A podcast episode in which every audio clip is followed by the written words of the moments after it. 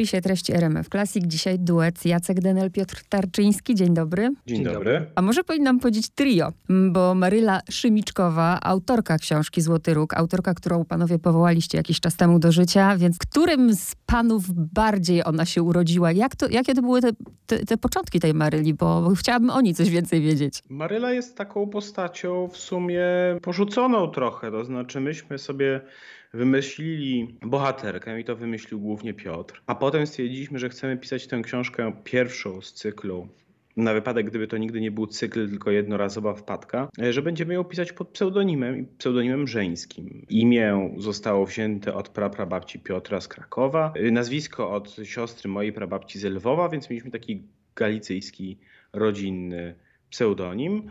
Tyle, że niestety no, wydawnictwo w pierwszym tomie już zdecydowało się zdradzić to, że to nie jest y, prawdziwa autorka, tylko pseudonim.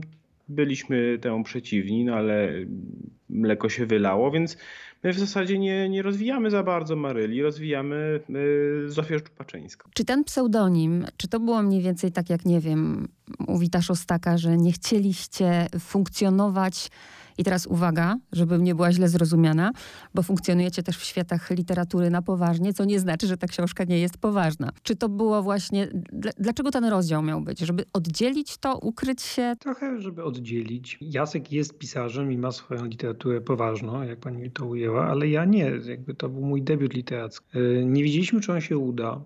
Byliśmy przygotowani, zwłaszcza ja, bo ja raczej w ogóle widzę świat raczej w ponurych barwach. Sądziłem, że to będzie w topa, w związku z tym wolałem mieć takie, taki hamulec, taki bezpiecznik, że jeśli to się nie uda, no to nie, będziemy ujawniać, kim była Maryla Szemiczkowa. No po prostu zadebiutowała i się nie udało.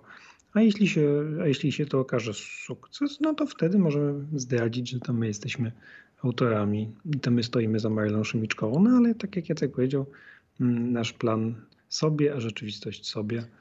Ale chodziło też o to, żeby jasno powiedzieć, że to nie jest moja książka, co było właśnie związane z tym, że y, jestem tym bardziej znanym autorem, czy wówczas jedynym piszącym. Teraz Piotr jest bardziej też znany jako e, amerykanista i twórca analiz, ale wtedy jeszcze tak nie było i chcieliśmy, żeby to było napisane, że to jest nowa książka Jacka Denela, co i tak się pojawia od czasu do czasu, no ale trudno. Natomiast to jest, chcieliśmy, żeby to jasno podkreślić, że to jest nasza wspólna praca, gdzie naprawdę tej roboty jest 50-50 i to, to nie są moje nowe rzeczy. To jest zdecydowanie coś, za co oba jesteśmy odpowiedzialni. No bo właśnie, no wiemy już, Jacek, Daniel, Piotr Tarczyński, ale pomyślałam, że to jest ciekawe tak mówić o Maryli, prawda? I zastanawiałam się, ile dała z siebie głównej bohaterce. Nie zdążyła chyba dać, więc ona ma cechy oczywiście mojej, ma cechy Jacka, ale ma cechy nas, plenipotentów Maryli Szymiczkowej, a nie, a nie samej Szymiczkowej. Natomiast faktycznie Zofia ma cechy mojej Piotra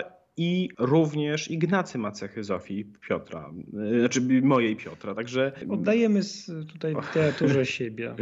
Ale to są cechy bardzo różne. Nie wiem, nie mogę powiedzieć, że na przykład Zofia jest bardziej Piotrem, a ja bardziej Ignacym, czy odwrotnie. Trochę przeraził mnie fakt, y, kiedy myślałam o tej Szczupaczyńskiej, akurat mówię o Złotym Rogu teraz, y, myślałam o niej jako takiej starej matronie, a później dochodzę do momentu, w którym pada ile ona ma lat i nagle się okazuje, że jestem prawie w jej wieku, to mnie przeraziło, tylko rozumiem, że 120 lat temu też była starą matroną. No to Zofia miała być dużo starsza pierwotnie, kiedy ja ją wymyśliłem jako tę taką e, dulską detektywkę. No to wyobrażaliśmy ją sobie bardziej jak dulską panią Marple, miała mieć 60 kilka, może nawet więcej, ale, mm, ale kiedy przymierzaliśmy się do e, pisania i e, przyszedł nam do głowy pomysł, że może to będzie jednak seria, a nie taki jednorazowy eksperyment, no to tak ją chcieliśmy jej dać, pozwolić doświadczyć całego Krakowa i całej historii Krakowa, aż nawet do II wojny światowej. No i żeby ona mogła dożyć II wojny światowej i jeszcze nawet lekko po, jeszcze rozwiązywać jakieś zagadki kryminalne,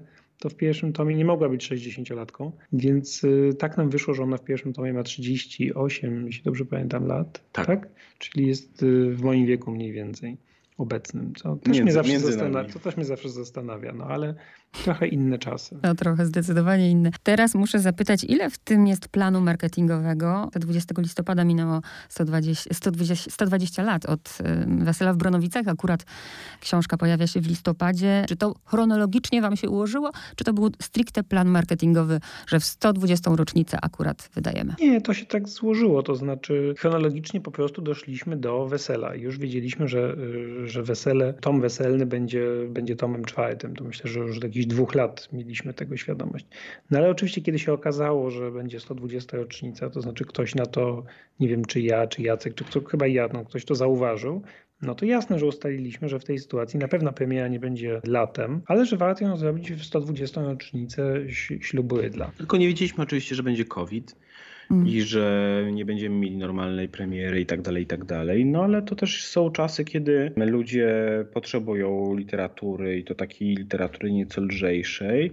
E, zresztą widzimy też, że mm, Zofia przez te wszystkie poprzednie tomy zyskała sobie grono stałych czytelników i oni na tę książkę bardzo czekają. W związku z tym jeszcze nam się tak nie zdarzyło, żeby któryś kolejny tom przygód Zofii tak szybko znikał z półek. Wydawnictwo już robi drugi dodruk, więc y, najwyraźniej nie był to zły e, pomysł, żeby wydawać w lockdownie. Tak, ale tutaj ten marketingu był, marketing był, był wtórny wobec po prostu przypadku. Mhm. I wesele to jest lektura, której uczniowie po prostu, y, mówię oczywiście o, przeciętnie, nie mówię o poszczególnych uczniach, o humanistach, tylko ogólnie, no to wesele to jest blady strach. Zrobiliście kawał fajnej roboty, bo gdyby Wyspiański na przykład pisał o kanalizacji i o tym, jaki był smród w Krakowie, to uczniowie by bardziej to zrozumieli i zastanawiam się, czy się nie przysłużycie do tego, że teraz najpierw będą czytać waszą książkę, żeby bardziej rozumieć wesele. Myślę, że trochę przecenia pani możliwości Zofii Szczupaczyńskiej, tudzież Maryli Szymiczkowej, czy, czy w ogóle nasze. Ja się mogę tylko dziwić, dlatego że wydaje mi się, że wesele jest po prostu jedną z najzabawniejszych części całego kurikulum szkolnego. Znaczy to, e, to zawsze był tekst y, zabawny, żywy, interesujący, pociągający. Ja pierwszy raz widziałem Wesele Wajdy jako film, jako dziecko i zostało mi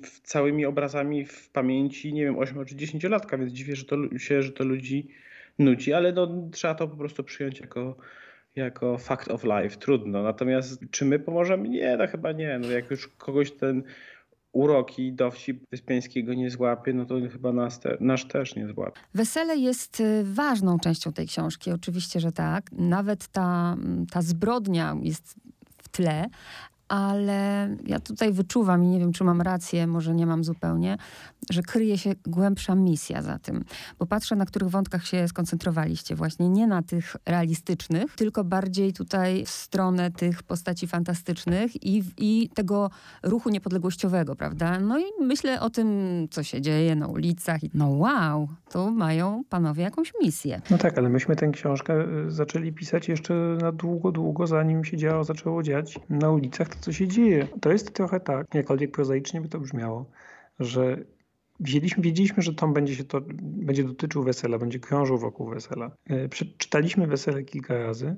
Musieliśmy znaleźć jakąś fabułę, która będzie, którą będzie się dało oprzeć o wesele. No i jakiś wątek, który z tym będzie związany. No i tak naprawdę były tylko dwie możliwości. Albo wątek konfliktu wieś-miasto, albo sprawa niepodległościowa. Z różnych powodów, o których już teraz nie ma sensu mówić, uznaliśmy, że ten drugi będzie atrakcyjniejszy. I dlatego trochę tak nam to wyszło. Oczywiście przy tym wszystkim Y, no my w ogóle oczywiście mówimy o współczesności w, w, książkach o Zofii Szczupaczyńskiej. To nie jest tak, że to nie jest trochę komentarz do współczesności, ale mm. no, ta książka nie miała być aż tak aktualna. Zresztą ja nie wiem, czy ona jest aż tak aktualna, ale to jest znowu też trochę zbieg okoliczności. To jest y, nasza misja od pierwszego tomu. Znaczy, sama postać Zofii Szczupaczyńskiej ma duży potencjał emancypacyjny i również to, że mamy y, żeńską autorkę. To jest czytelny taki feministyczny rys tej, tego cyklu. Od początku mówimy o jakichś sprawach dotyczących właśnie dziedzictwa konserwatyzmu i w zasadzie edukujemy z każdego tomu na tom Zofię, że jakaś kolejna część część społeczeństwa to są ludzie, którym się należy godność. A konserwatywny ogląd, y, no właśnie, zasługuje pewnie na rewizję albo przemyślenie, czy zmianę może nawet. Więc mieliśmy tak z, ze służbą w pierwszym tomie, w drugim tomie z edukacją kobiet i w ogóle ze sprawą kobiecą, w trzecim tomie to chodziło o kwestie obyczajowe i taki rygor moralności wiktoriańskiej zderzony z nowymi prądami pod koniec XIX wieku. E, tutaj podchodzimy do sprawy, krytycznie do sprawy dążeń niepodległościowych, tego jak one wyglądały wówczas, ale to nie jest coś, co myśmy wymyślili. To po prostu wymyślił Stanisław Wyspiański, mm. kiedy ten dramat pisał. O tym ten dramat jest. Po prostu przejmujemy jakąś tę pałeczkę, nawet nie w tej samej sztafecie, tylko w takiej zwykłej, rozrywkowej sztafetce sobie ją tam. Chociaż tak jak teraz pan mówił o, tym, o tej emancypacji e, Zofii, to pomyślałam, że ona raczej by nie, nie wyszła mm, dzisiaj na ulicę. Raczej jej nie widzę, bo... Nie, myślę rzeczywiście, żeby nie szła, bo jak już gdzieś e, mówiliśmy, że ona dziś byłaby pewnie taką rozsądną krakowską konserwatystką, której się wydaje, że nie jest e, zanadto na prawo, tylko zajmuje jakieś rozsądne centrum, a tak naprawdę jest daleko na prawo. A co by sobie myślała w, tak naprawdę i co myślę, żeby myślała w głębi o miejscu kobiet, roli kobiet, ich praw i tak dalej, no to myślę, że tak jak Zofia Szczupaczyńska, to znaczy znakomicie by się sama oszukiwała, ale wiedziałaby w gruncie rzeczy, że jej konserwatywny światopogląd jest ograniczający i no i nie służy jej. Czy zdarzyło się coś takiego jak, no jak już w wydawnictwie padł ten pomysł tego wesela i poskładania jakby na nowo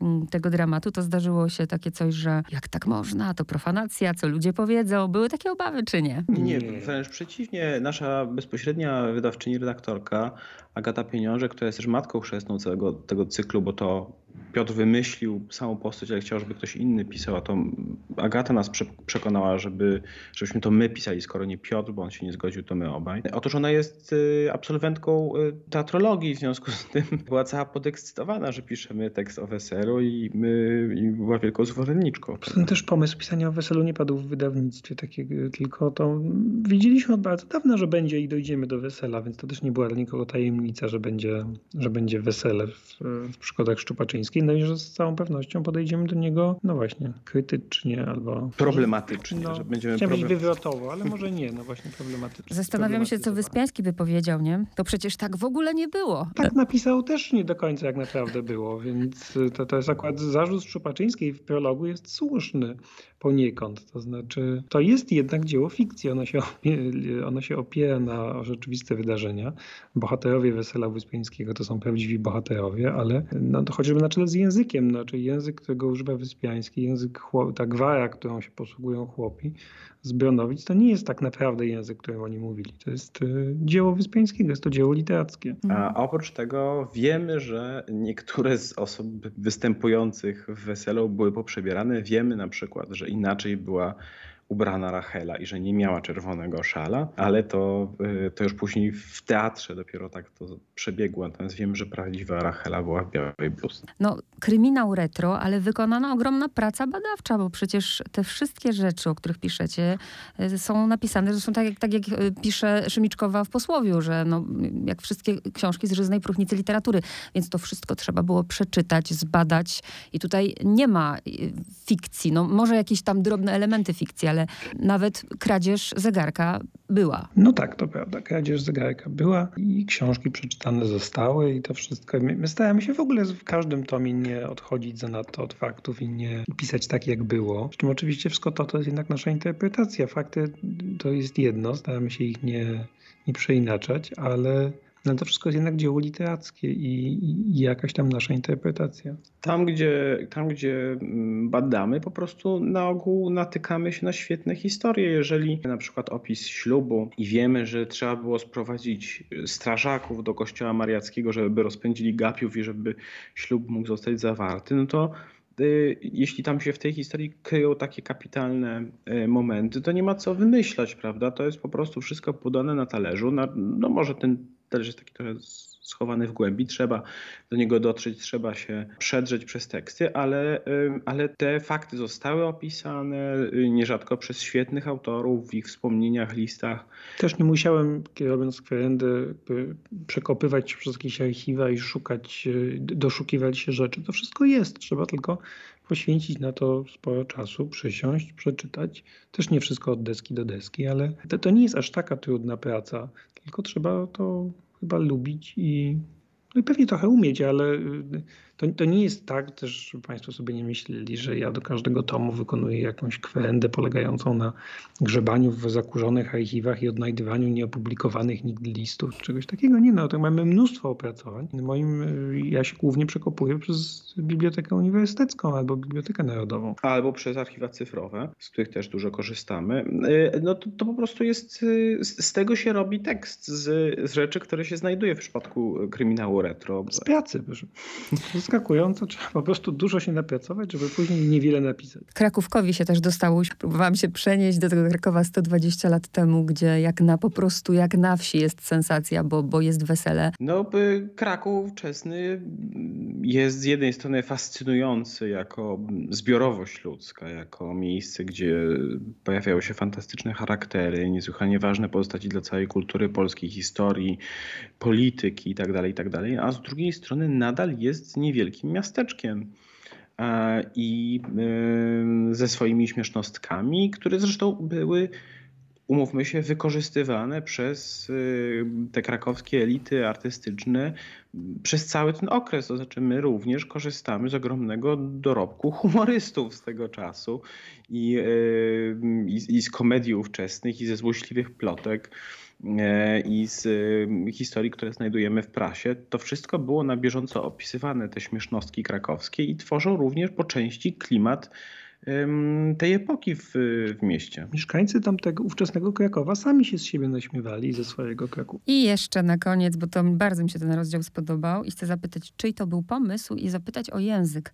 Chodzi mi o rozdział siódmy, który napisaliby Franciszka Ignacy, gdyby zwykli marnować czas na czernienie papieru, to wpadł na pomysł, żeby pisać list, który by powstał, gdyby pisali. To jest Jacka pomysł. I co więcej, Piotr nawet mówił, żeby usunąć ten list.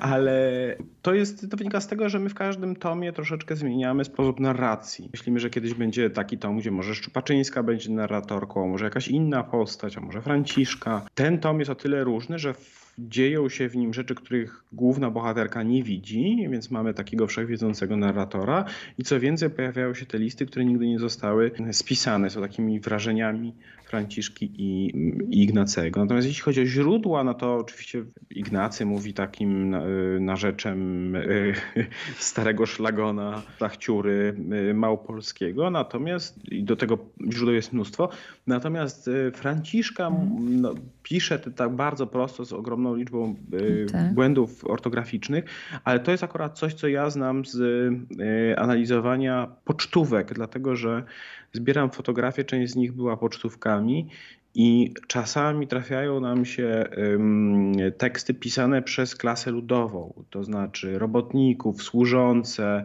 chłopów.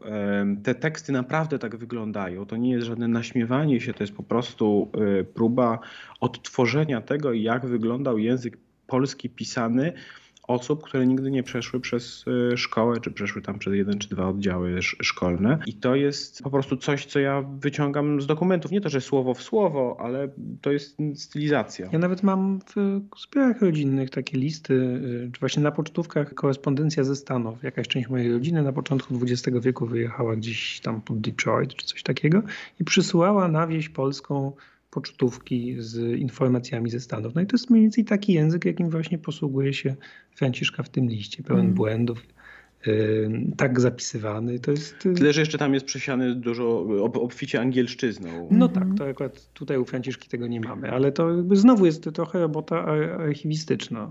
To było właśnie ciekawe, bo gdyby ktoś mi czytał ten list, to rozumiałabym bez problemu, ale pamiętam, jaki miałam kłopot ze słowem pociągnę. W ogóle to właśnie to jest niesamowita ta pisownia też, nie? Czyta, jak czyta się na głos, to te rzeczy wychodzą i jak czasami muszę odczytać niektóre pocztówki z moich zbiorów, to również również tak robię. Czytam na głos i wtedy czasami wychodzi, że to słowo wonsy, ale tak jak człowiek patrzy, to nie bardzo wie o co chodzi. No i czy możemy zdradzić, które to będą czasy w następnej książce? Który rok? Ja myślę, myślę, że pewnie jakoś dwa lata później, bo tak to mniej więcej wygląda.